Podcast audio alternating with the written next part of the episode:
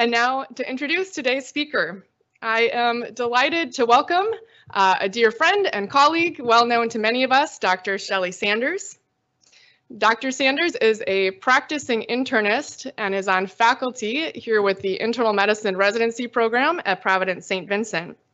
She earned her medical degree from the University of Rochester in New York, did her internal medicine residency here at St. Vincent, where she also went on to serve as chief resident.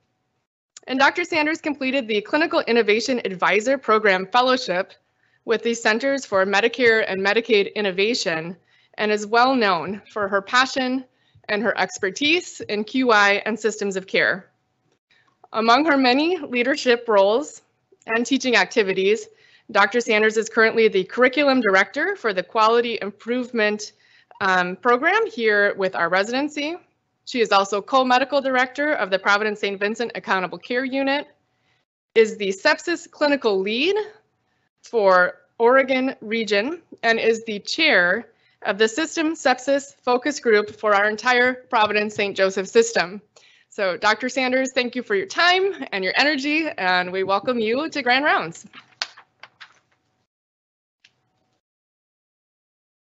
Oh, thanks so much, Laura, and thanks to those of you that made it here in real life, and hello to the virtual audience as well. I titled this talk, Ordinary Doctors Caring Extraordinarily for Every Patient, Every Time. My husband works for Dexcom, but I won't be discussing their products today. I will, however, disclose to you, some of you may know, I actually have a master's degree in theology. And I'm sharing that because what I have to say today, sort of in contrast to when I speak more from an evidence-based lens, is a little bit philosophical. And I'd like you to use your own lens to decide if what I have to say bears fruit and is true. Certainly, I'll try to inform and support my opinion with science. But I hope that all of you will think to yourselves if you agree or disagree, and maybe we can have some discussion. Following the era of evidence-based medicine, which was all the rage when I graduated medical school in the early 2000s, arose what Atul Gawande has called the third bucket of modern medicine, quality improvement. The first bucket was really the land of Hippocrates, where we're tasting the urine and trying to understand the pathophysiology of disease. The second bucket of evidence-based medicine, where we randomize patients, figure out what evidence shows how we can improve their outcomes. If we drive down blood sugar control, can we prevent retinopathy? But really this third bucket, how do we, once we know what we should be doing, deliver that care reliably every time for every patient? At first, a mixture of forces were at play. And many clinicians were energized as the pendulum swung toward quality improvement by the idea that we could improve care for a large portion of patients. We were initially enthused, and yet efforts to shift reimbursement models in the United States so that high quality practices were associated with remuneration, while low quality practices may have financial penalties, really have fallen flat for the most part. In fact, last week, someone I greatly admire, Dr. Lisa Rosenbaum, painfully articulated the opportunity cost and the lost sense of mission and patient-doctor relationship that can arise when doctors are punished by rewards. Today, I'm going to describe what I think has led to this unfortunate state of affairs and propose one potential pathway forward with some concrete examples along the way, because I am fundamentally a pragmatist, a doer. Any philosophy had better bear fruit, or it's clearly not true. So let me tell you some stories today of ordinary doctors doing extraordinary work. Today, I'm going to propose an anthropology, my own view of the human creature. I'm going to submit that non-judgmental awareness of how we behave can help us keep an even keel as emotions run high on what's become a charged topic of quality improvement. Finally, I'm going to propose and show that providers as agents can do authentic work, improving healthcare for our patients when they are given direct access to data, the Holy Grail. So we're going to, along the way, define some of these key terms, process and outcome. We're going to touch on the value of measurement as well as the harms of metric fixation. We'll talk about healthcare disparities as they relate to quality improvement, and I hope inspire you what you might be able to do by Tuesday. But all throughout, we're going to talk about docs as agents, connecting to the data. So first, a little story to illustrate the concept of process and outcome from our very own accountable care unit here, Medical A, upstairs. Dr. Leicher and I meet every week with Tanisha, who is our nurse unit manager, and together the three of us are the leaders of that unit. We found in our Datex reports lots of complaints of hypoglycemia. And this touched a nerve with me because I remember as a resident having to fill out my first death certificate. I still know the patient's name. And as I dug in the chart and tried to figure out why she died, all I could come up with was that she became hypoglycemic. And the charting was like, this patient's blood sugar is 50. They gave her a cinnamon roll. Now the sugar's 38. Next thing you know, she's in AFib with RVR. She's at do not resuscitate. And by the time they got there to try to shock her, she had stopped breathing and she became, that was her death in this hospital. So it's a topic that touched my heart. And as we reviewed our cases and talked with our pharmacy lead, Pamela Levine, whose team is shown here in the photo, we identified there was lack of consensus about our target glucose on the unit. Different attendings, each one had their own flavor. And there was overly aggressive continuation of outpatient medications.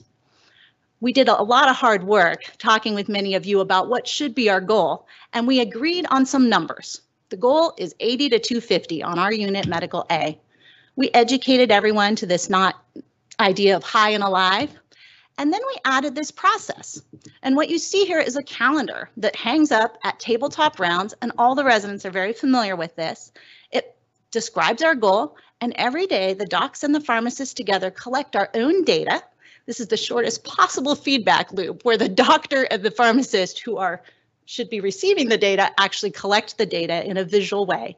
We give ourselves a star if we're at goal, a check mark if we're at least high and alive, and then there's some frowny faces and X's if we fall below our target.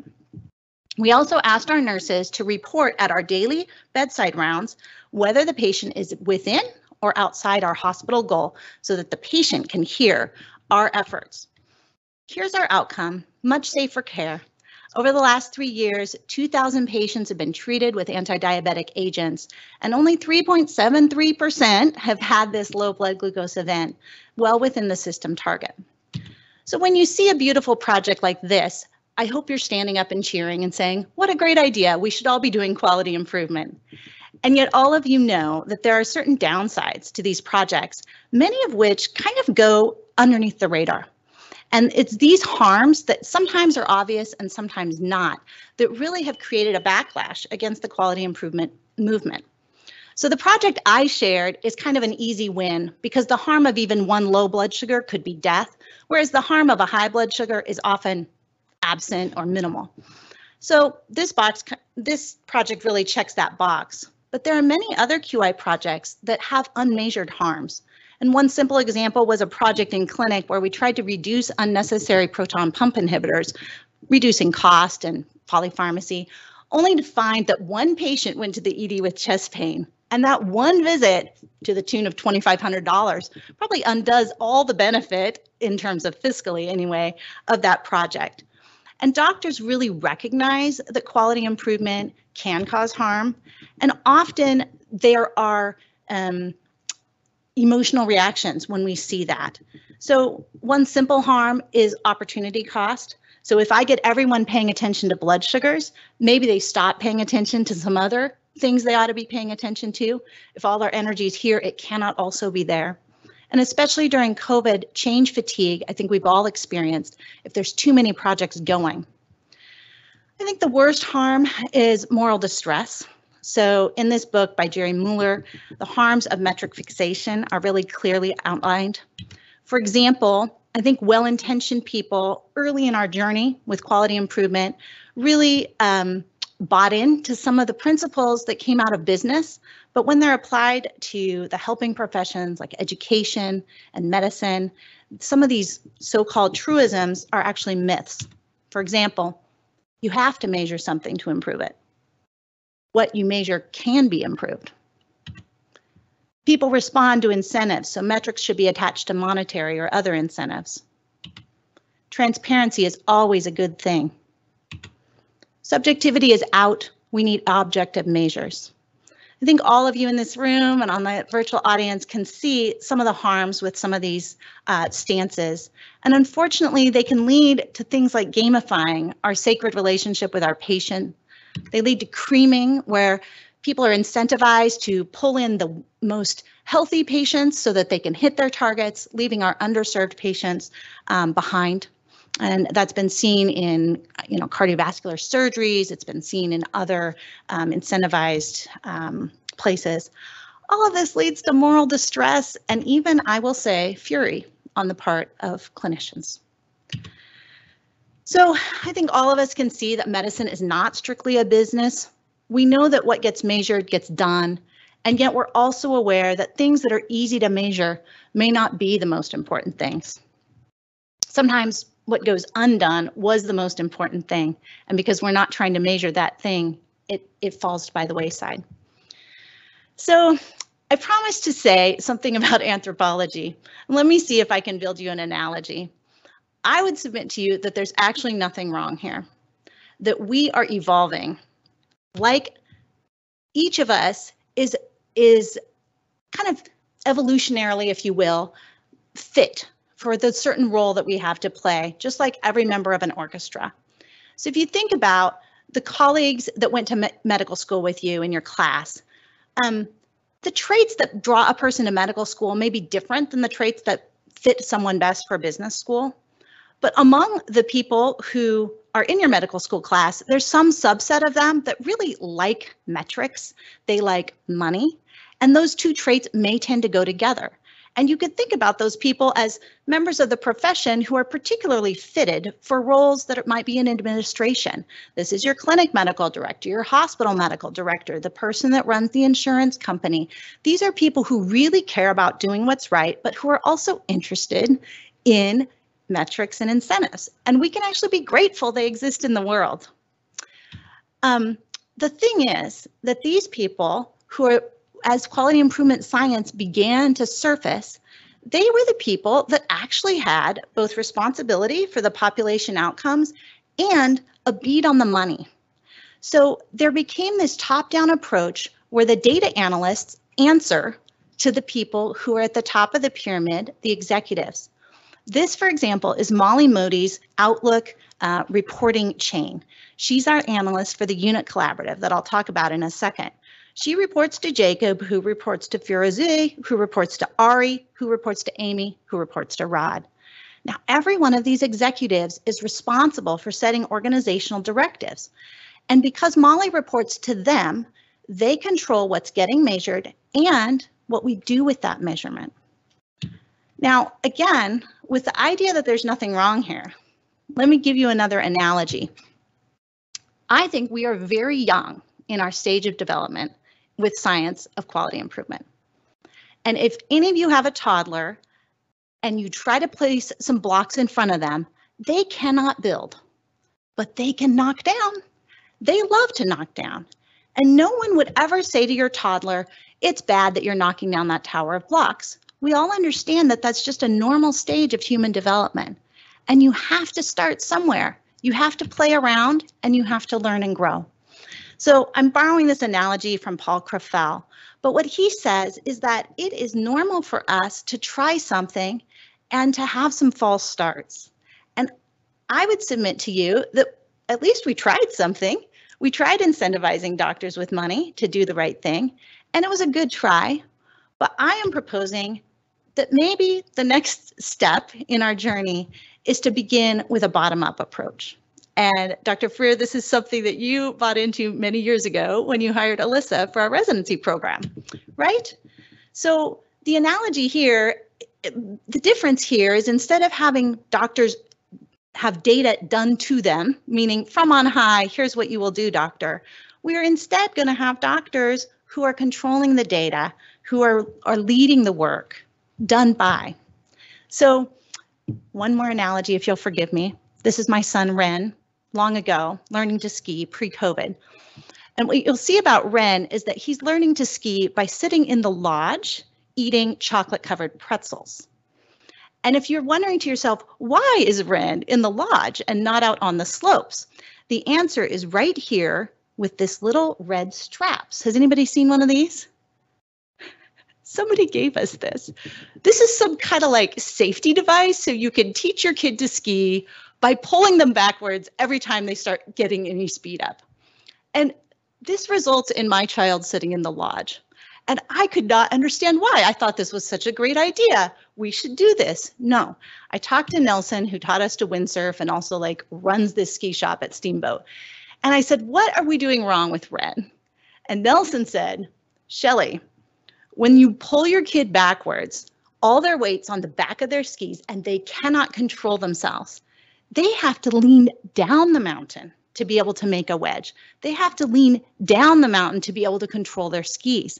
And what you want to do when you teach a kid to ski is put them on the flattest possible slope so that they are yearning for speed, so they're leaning into it, so they're wanting it. And this is my analogy for us. We want doctors who are yearning for data, who are hungry for it, who are leaning down the mountain and trying to grab the data for themselves. So how can we do this? I'm going to tell a story about sepsis, and I hope you'll stay with me.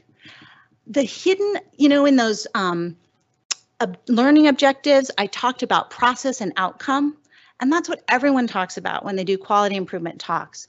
But the real holy grail is actually the population.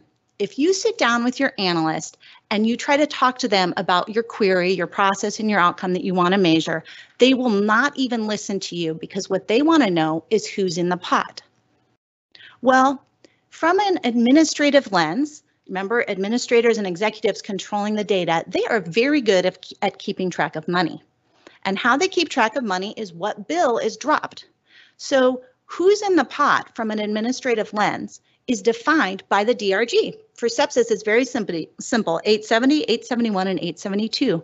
And when Dr. Freer asked me to try to work on sepsis outcomes, mortality, by using the process, the 3-hour bundle, I went in and dug into the charts. I said, we can do this. I'm going to read the charts and understand what's happening. And immediately what I realized is that these patients may have died with sepsis, right? But pneumonia is the old person's best friend. So these are end-stage liver disease patients with decompensated cirrhosis who then get SBP and die. These are your kidney patients who die of Lyme sepsis. These are your cancer patients who die of their pneumonia. So in my pot, there are pasta, kidney beans, carrots, zucchini, and the truth is only the beans can I actually fix their problem, right? Because the cancer patient was going to die, the end-stage liver patient was going to die. And if I'm going to try to make a difference, I can only make a difference for a very few number of those patients, and yet they're hidden in the giant pot of soup, right? So the solution to this is actually to narrow the pot down to people we can actually get at.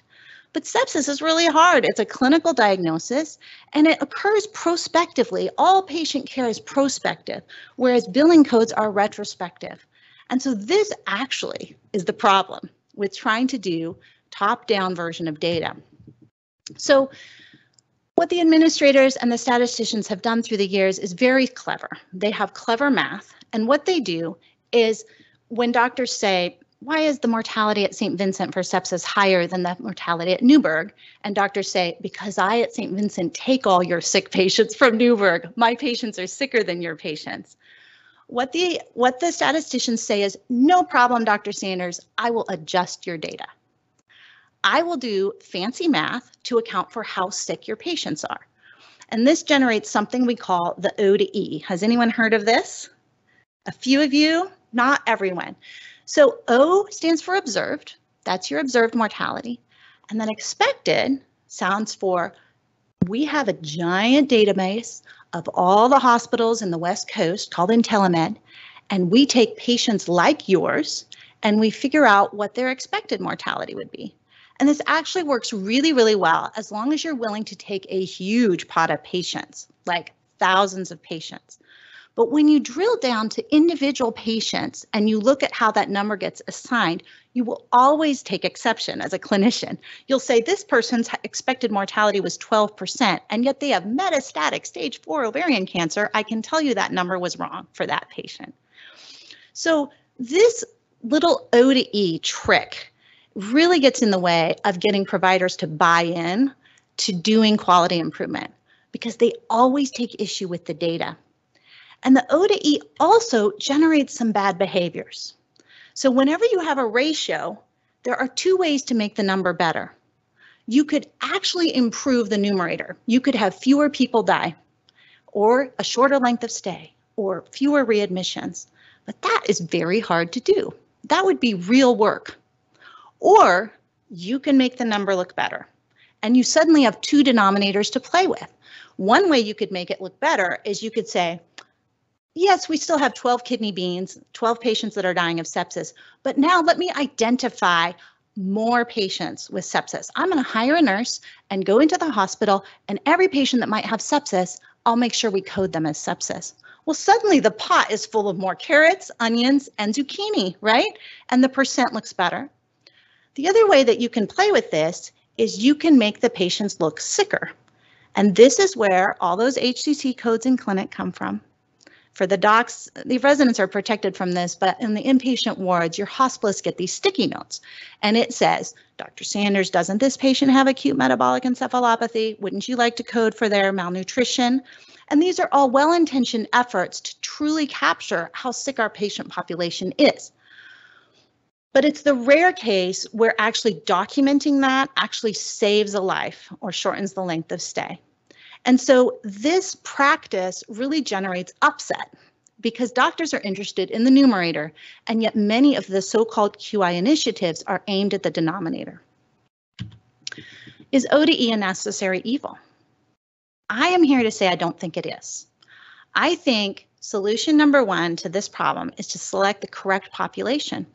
Rather than a DRG-based case definition, we actually need to get to the bedside and do a clinical definition. So let me tell you what we did for sepsis. When I first started here, Steve asked me to work on sepsis. I could not get my foot in the door with the ED department meeting. I'd get put on the agenda, and the day before the meeting, I'd get an email from the secretary, "I'm sorry, you've been removed from the agenda." We had left such a bad taste in their mouth with our current incentive project, which was to get them to do the 3-hour bundle. But we were defining the patient population in a way that made no sense to them. So first of all, it was a DRG-based process, which was well-intentioned, but delays the timing of the chart reviews by 3 months because of the coding process.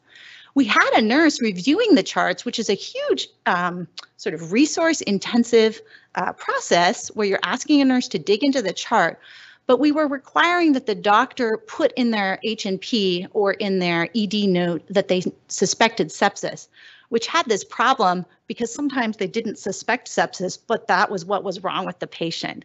And anytime they didn't write it in their H&P, they were never held accountable for that care. So we had problems going and coming with this population. Also, CMS defines sepsis as present on admission if it manifests within 24 hours. And some of those cases got hypotensive on the floor at hour number 22. And now the ED doctor's in trouble because they didn't give 30 mils per kilo. You can see why they're angry, right? So what we did was define the population much more clinically. We built a query for 2 or more SIRS with hypotension or a lactate less than 4 while they're in the ED. So suddenly the care is now prospective. We're not looking with DRGs, we're looking at a clinical syndrome in real time. And we got agreement from the docs, again, just like the blood sugar project, that for at least this subset of sepsis patients, the ones with hypotension, we're actually going to get reliable with the 3-hour bundle. And we decided, instead of starting the clock at triage, which is what CMS does, to define something we call the organ clinical time zero. You don't have 3 hours from triage to make this decision. You have 3 hours from when the patient's first manifesting their syndrome of sepsis, their hypotension. This worked a lot better.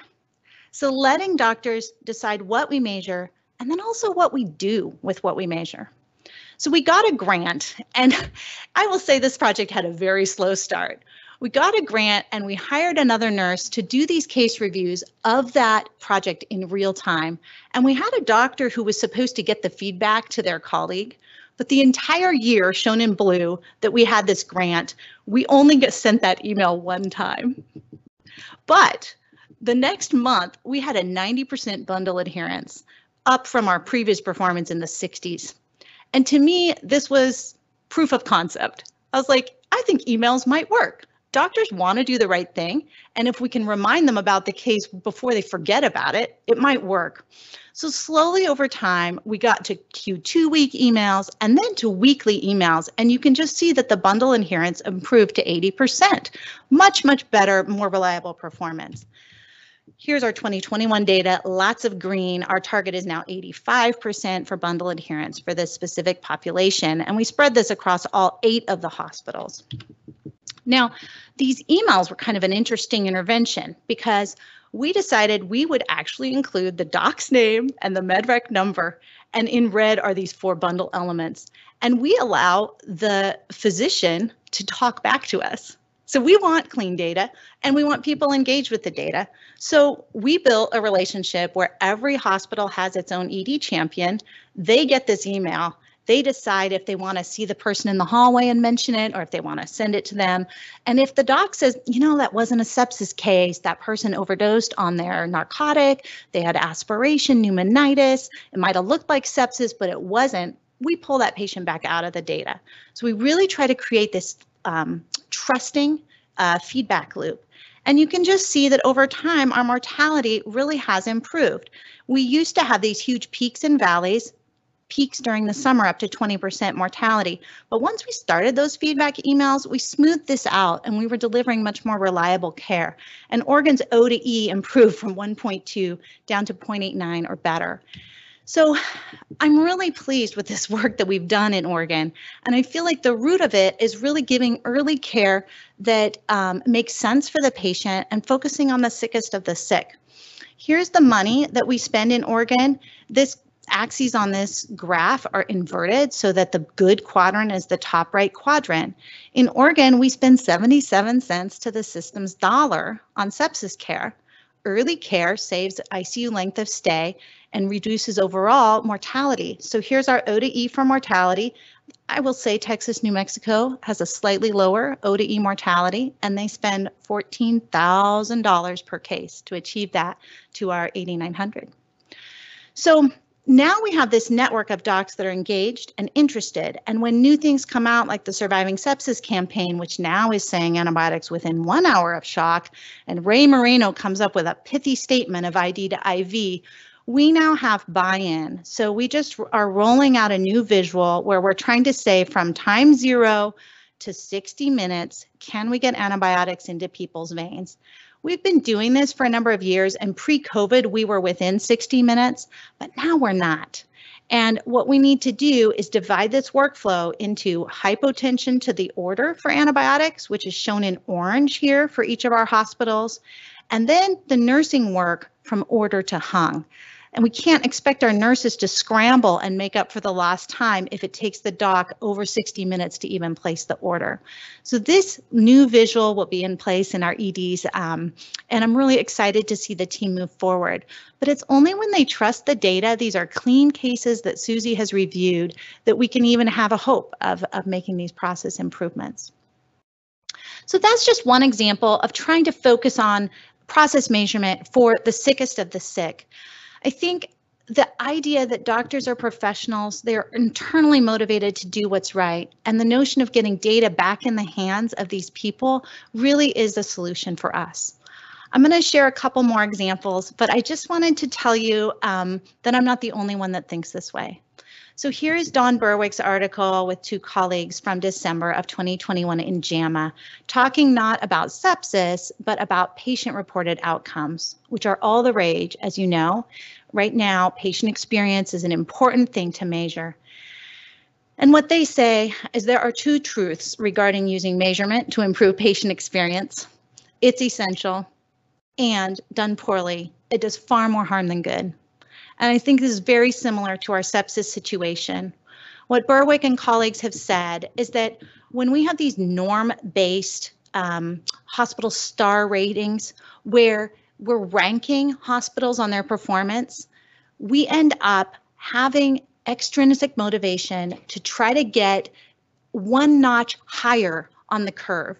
And it doesn't matter if you're already giving excellent patient experience, you don't get credit unless you're higher than your neighbor in these ranking systems. And you can think about this, how you felt in medical school if your class was ranked versus if you were in a P=MD or Pass=Medical Doctor program.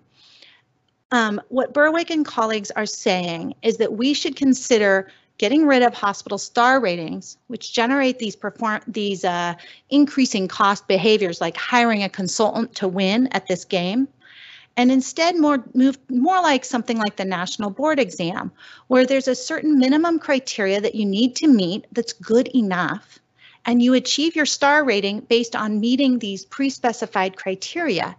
And this would motivate behavior that just measures what matters to try to improve. I must say I like their approach, and I think this is the direction we can go as we move from toddlerhood into the next stage of development in our QI journey. So it's not just what you measure, but what you do with what you measure. It may be that asking patients about their experience is the right question, but then trying to figure out what we do with that information and how we make it available to the stakeholders is really the next step. So I wanted to touch on QI as it may relate to healthcare disparities. In its best case, QI could actually improve healthcare disparities. But in this article, which was really good from a pediatrics journal, they do highlight that QI has the potential to actually widen healthcare disparities. And so this little diagram is intended to show that QI could make things better, make things worse, or just maintain a disparities. So let's give a couple examples of how this might play out to hold ourselves accountable to this important area. So an example they gave in the article, if we're trying to increase corticosteroid inhaler use among patients with asthma, and we target the provider with some kind of like pop-up or a reminder about how important this is, that may improve care, but it will only work if the patient really trusts the doctor. And if the lesion is that the patient-doctor trust is not there, then you can tell the doctor to order things till you're blue in the face, but the patient doesn't actually get the care. So identifying what's driving the problem is really critical. And there's some trouble when we try to put money behind these incentives, which I don't need to spell out for you, but similar to the world of education. If we require docs to earn back some portion of their salary by meeting certain targets, they are motivated to cream, meaning they're motivated to only to pull into their practice those patients most likely to be adherent to therapy. And then this leaves our underserved population without primary care. Similarly, practices that are really set up in underserved communities may not have the capacity or the economic or other pieces of the puzzle to actually be able to do quality improvement. And so ironically, sometimes we take from the poorest and pass it back to the richest with these incentive programs. This is something we have to fix. So the recommendations from this article, I think, are worthwhile. They're saying we need to customize and culturally tailor anything we do with regard to QI, and this really involves listening to our stakeholders.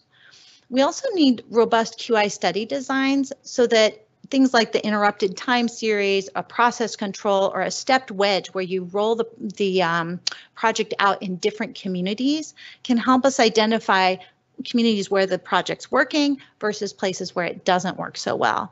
And the residents in their QI curriculum are asked to think about this very carefully as they roll things out so they don't blind themselves to healthcare disparities. We also need to think about social determinants of health, and a nice example would be thinking about the environment. Is there mold in your environment that's triggering your asthma? And then finally, just like at our Borland Free Clinic where the residents take care of their patients, integrating preventive care alongside acute care visits so that we're not missing opportunities to get a screening test done just because the patient's here for an acute injury or something. So when we do QI, we start where we have the biggest wins. And I would say in Oregon, the biggest win was in the ED for sepsis.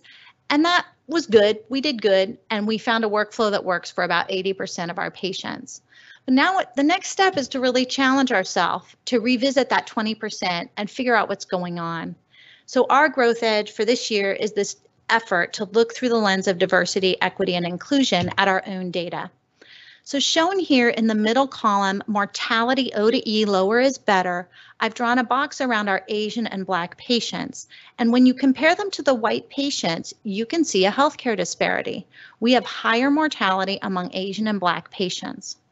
Now, interestingly, the percent of sepsis patients with hypotension is actually lower among our Black patients.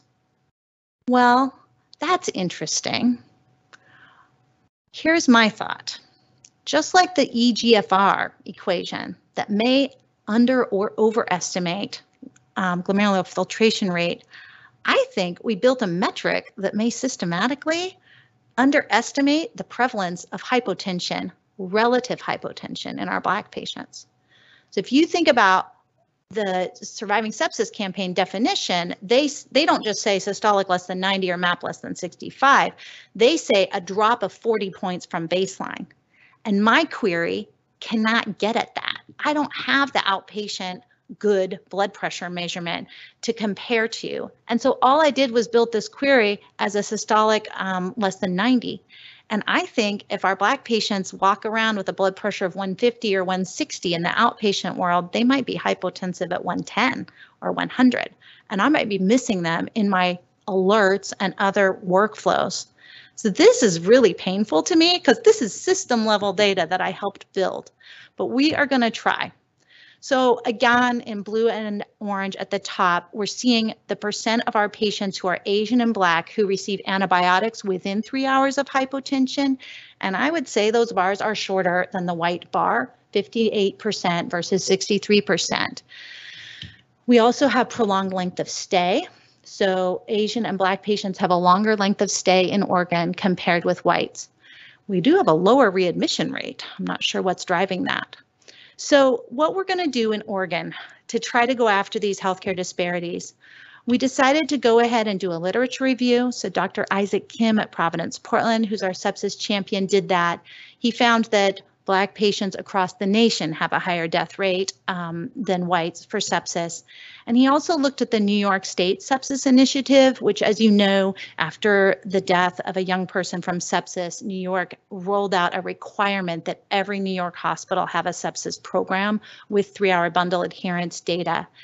And Dr. Kim found this graph, which shows that we started without a real disparity in the process measure, which is 60% bundle adherence, but that through the course of 2014 up through 2016, our white patients started getting the bundle more reliably, but our Black patients did not. So here's an example of QI gone wrong, widening a healthcare disparity. There's a long list of things in this area that I can hardly look at, but I feel like our next step is to go ahead and look. And I can tell you that I had to look and talk with our data analysts to make sure they're not trying to adjust for race in that E, because wouldn't that be terrible? Like, we're going to adjust out your race because we expect you to do poorly if you're from this color skin. No, no, we're not doing that. I'm relieved to find out, but I had to ask because there are things like this that are under the carpet that we may not be aware of. In Oregon, we are going to try for care pathways. We think the sepsis order set at least defines our workflow for our cases, and it at least helps us to mitigate the unconscious bias that at least once we start the care pathway, everyone gets the same care going forward. But we're also going to be reviewing our cases. So we had 43 deaths among patients that are Native American, Asian, and Black in 2021 for sepsis in Oregon. And we are reviewing all those cases. And I will tell you, the first case I looked at, the woman died of grossly contaminated skin wounds. And when I looked at her chart, she presented in October, but she had had a colectomy, left with a colostomy bag 6 months earlier from a cancer, GI cancer, and she hadn't been able to follow up with her chemotherapy. When she came to her post-op doctor's appointment, she had not bathed or showered. There were holes in her clothes, and she had not emptied her colostomy bag after having left the hospital. And this woman was not able to get transport to her appointments. The Adult Protective Services did not take the case. And she wound up dying of sepsis 6 months later, but you and I both know that it wasn't sepsis that killed her. So we are going to dig into those charts. We're going to engage our stakeholders, try to tell some stories, provide education. And like any QI, we're going to have to accept that we are on a journey, just like the toddler with the blocks, and our first attempts may not be perfect, but we've got to try. So I'm going to close with what I hope are some stories to show that this can be done. I think ordinary doctors can do this work, and Don Berwick, who's my hero, who started the Institute for Healthcare Improvement, is famous for saying this question, what can I do by Tuesday? So I'm going to give some examples both from the outpatient world and the inpatient world. First, from primary care. You know, we in primary care have this tree in front of us, right here in this exam room. And then we also have our whole population, the forest of patients. And I think every one of us does QI every day, right? So for this patient who's here in front of us, we have the Epic storyboard. We now actually have these data at our fingertips. And if you're willing to hover over this little care gaps thing in the storyboard, it'll tell you that this person needs an A1C or is due for a colonoscopy. And you have an opportunity to hug a tree right in front of you, right? Epic also has these new metrics, new in the last 10 years, right, which are provider panels. And I think of this as the forest. How can I take care of all the patients on my panel? And if you're willing to dig in, you can see on your dashboard, for example, your patients who have diabetes but inadequate blood pressure control. You can see whether you're red or green compared to others, and you can actually get your own patient data. I removed the MedRec numbers and names for this slide, but here's their last blood pressure date, what it was measured at, and you could be in your own little world doing something by Tuesday. And I know many of you do this, and part of our primary care rotation is asking each of us to take a look at these data right here at our fingertips. PMG has a whole website devoted to this, and if you get passionate about CT scans, for example, for patients for lung cancer screening, they have a whole group of ideas for quality improvement where the data are pre-built and anyone can dig in and start doing this work. But I think the most important thing is to pick something that you really care about, and I will share an example of that. Many of our residents who are required to do a QI project come to me and tell me they want to do a project that improves our goals of care documentation. And I will tell you that is because you guys carry the code pagers and you see the downstream effects of not doing this well. Well, this is an idea whose time has come. I feel like our electronic health record has finally caught up with what our mission is, know me, care for me, ease my way. How many times have you had a patient say to you, oh, you know all that, I'm sure it's in my chart. And yet we all know that work that is done by outpatient doctors can be very hard for inpatient doctors to find.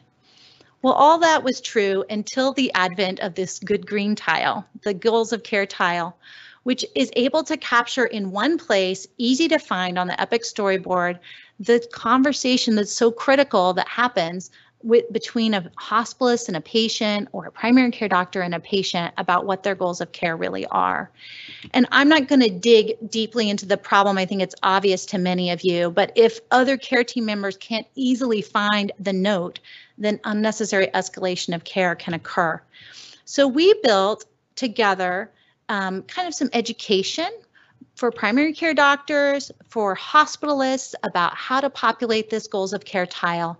And we actually embedded this clever goals of care smart phrase, which actually pulls data right from your progress note where you're documenting it and pops it into the green tile where it belongs so that someone else doesn't have to do a huge chart biopsy to find it later. This is an example of an idea whose time has come. Meaning that once somebody hears about it, they're like, we should do that too.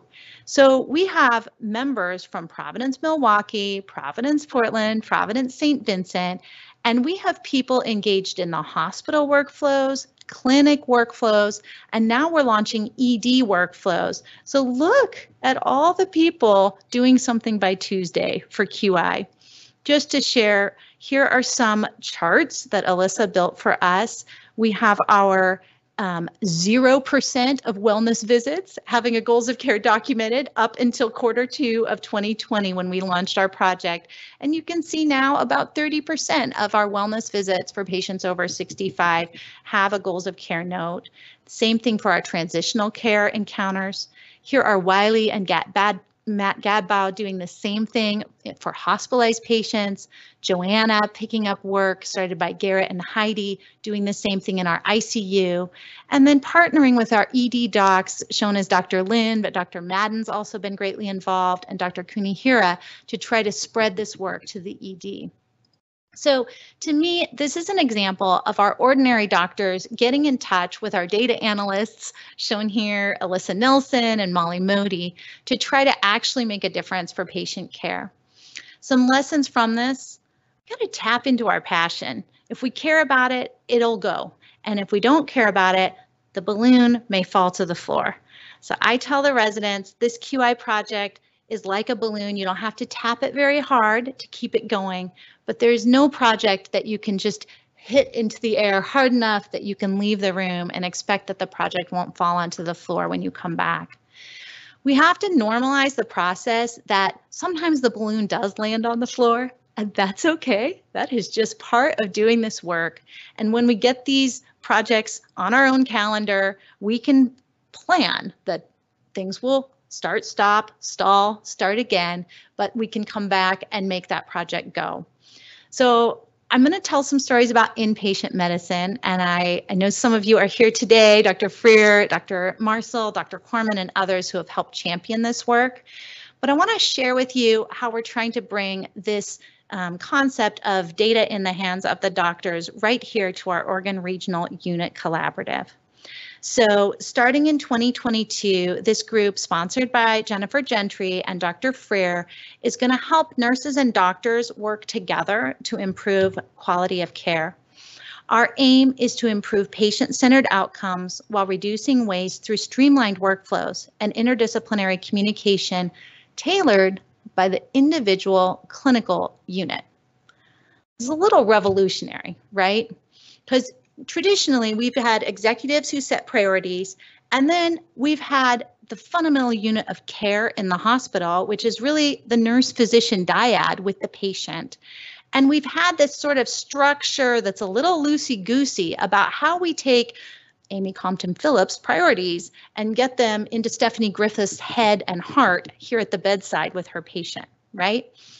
And what we've tried to do is recognize that what we need to translate these high-level priorities into genuine changes in patient care, we actually need unit-level paired nurse-physician leaders who understand their particular unit's culture, priorities, population, caregivers, who have real relationship with the people there and can actually translate things.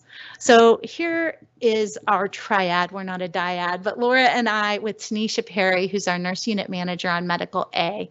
And we've identified that in order to move QI forward, we actually have to get to know each other well. And we have to meet weekly. We align on key initiatives. We stay in touch with morale. You can see we're bringing treats to celebrate our unit's birthday.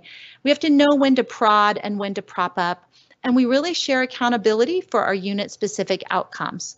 So we build the patient-centered workflows, whether that's geographic physician assignment, our bedside or tabletop rounds, quality safety checklists, and disease-specific pathways. This unit started back in 2013, and there's a picture of our paper showing that we were able to reduce mortality. And then in 2018, Providence launched a similar unit collaborative with Brent Kimberly and Adam Miesgeiski and others to build a nurse-physician dyad on each of several units at St. V's. We got a grant to hire Molly to get us data, and we have our own length of stay data. This is revolutionary. We can show you your length of stay by team. If you are on Team Blue, we know your length of stay. If you are on Geographic Unit Medical B, we know your length of stay. And this is a way to build accountability, and instead of it being, well, that wasn't my case, now we can say, eh, it was, you discharged the patient, right? So a whole bunch of new QI work can really burgeon here. I view us as a structured yet flexible engine for innovation. We will have a regional resource, so there's a regional director, a project manager, and an analyst, but then there are these nurse physician dyads leading units at Prov Portland, Prov Milwaukee, here, and we're gonna be able to tap into energy that comes through graduate medical education from our nursing colleagues and our hospice medical group. So the financial incentives for the hospice for quality have never really been as closely tied to what nurses are working on, but through this unit collaborative, we're gonna get everyone pulling in the same direction. So here are some examples of projects we've done and are doing, and I realize I left a few off, the SGLT2 inhibitor project that Omar's leading and that we'll hear some about next week is among these projects. But we have a COPD pathway. We're doing pills for blood pressure instead of IV antihypertensives. We're working on better communication through Epic Secure Chat. We're working on goals of care, and many of you are involved in this work. We're going to hold ourselves accountable to the clinical performance improvement plan, so the overarching goals for Oregon region, but we are going to personalize that and get it down to the unit level and adapt it for our patient populations. And there will be some projects that don't make sense to work on a given unit. So just as a taste of some of the benefit we've already seen, this is work that many of you did. I see several of you in the room who worked on COPD, and I don't know if you've seen this, but we launched our COPD pathway, measuring whether we gave blood gases, whether we gave early non-invasive ventilation. And here at St. Vincent, our readmissions O to E for COPD has been improving and improving, and finally is below 1. And I don't know if it's our good work that led to that, but I like to see that outcome improving, and it makes sense to me that when we prescribe pulmonary rehab and we work on smoking cessation and we teach people how to use their inhalers and prescribe them the right treatment, that we might be able to prevent some of those readmissions. So I am looking forward to the next stage in our development. I think we started as toddlers, and it only makes sense that when we first started with quality improvement, the people that were most drawn to metrics might also have been people who are most drawn to money, and it might have been that it left a bad taste in our mouths, but I actually think the proof is in the pudding, and I hope I've been able to convince you that ordinary doctors really can provide extraordinary care. And look at all of us. I can't wait to see what we do next.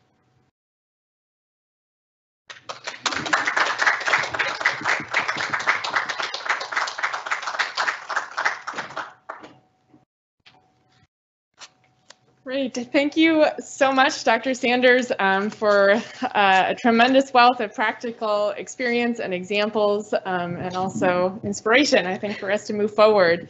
I will pull a comment here from our online audience and invite more questions to come through, and then perhaps take questions or comments from the room.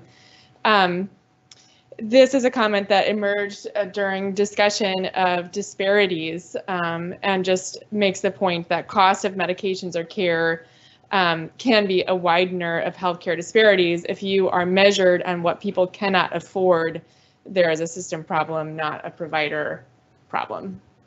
Wow, so well said. Yeah, and I think about our SGLT2 inhibitor work, and I genuinely believe that the data are there for those drugs, and yet they are genuinely expensive, and we've got a breakdown, don't we? Right, yeah. Figuring out ways to support actually getting the therapies to our patients. Any comments or questions coming from the room here? Shelley, I love the idea of the emergency room doctors being able to look at their data and drill down to specific patients who they think there may be explanations for, and it's with my enthusiasm for that that I will ask the following question. How do you know you're not just helping them to cherry pick in that circumstance with this very custom feedback?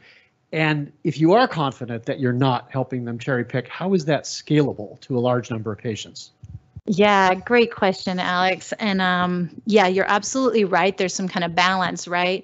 What we do just pragmatically is there's a defined workflow. So if a doctor says, I don't think that was sepsis, then that case, the nurse reviewer brings it both to the medical director, Dr. Lynn, and to myself.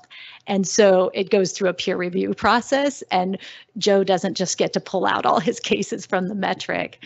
And then in terms of making it scalable, that's a really interesting question. And I think for me, it's shortening the feedback loop, both in terms of time and in terms of the number of steps someone has to go through to see their own data. So the example of actually collecting the star or the check mark on our glucose chart is perfect because I'm collecting the data and I see it right there in front of me. I don't have to get it from a query or what have you.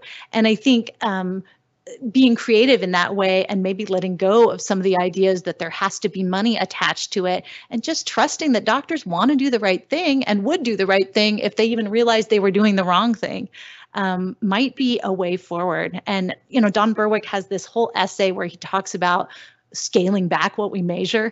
And I think all of us that work in sepsis care, we appreciate that CMS was measuring the bundle adherence, but we're glad they never put money behind it. And I think many of us are happy to let go of that. Perhaps there is such a thing as over-measurement, just like over-diagnosis.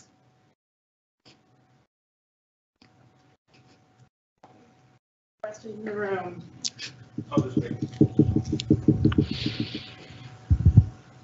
More a comment than a question, but it's kind of a question. Shelley, first of all, thank you for this talk. It was awesome. It was great, really very thought-provoking. You know, we're constantly challenged because in a way we're swimming in data. We've got so much data now, and it just pours in. And it's hard for sort of the rank and file physician to figure out how to get his or her arms around their own data.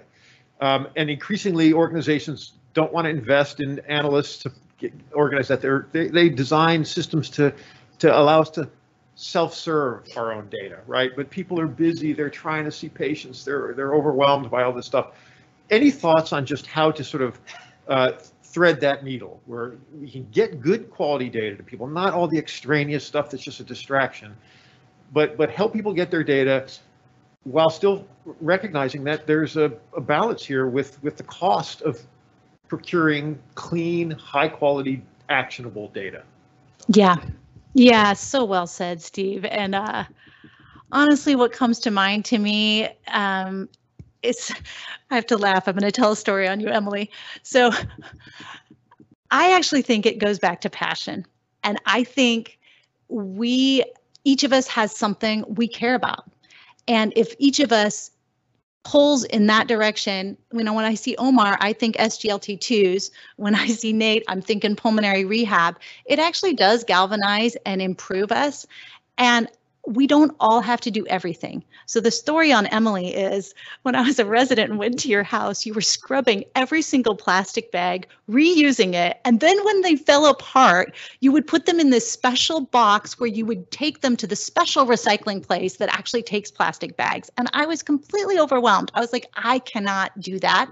I love the earth, but I can't pull that off. I have dermatitis.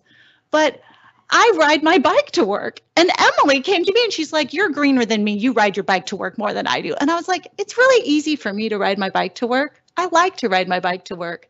So you know what? My thought is you work on COPD, you work on pulmonary rehab, you work on SGLT2s, and we help each other. And I'm not sure that every one of us has to understand the data, right? I think we need a representative that does. That's my thought. I don't know. Great. Well, I want to be respectful of time. We are right here at 9 o'clock. Thanks so much for joining us, and thank you, Dr. Sanders.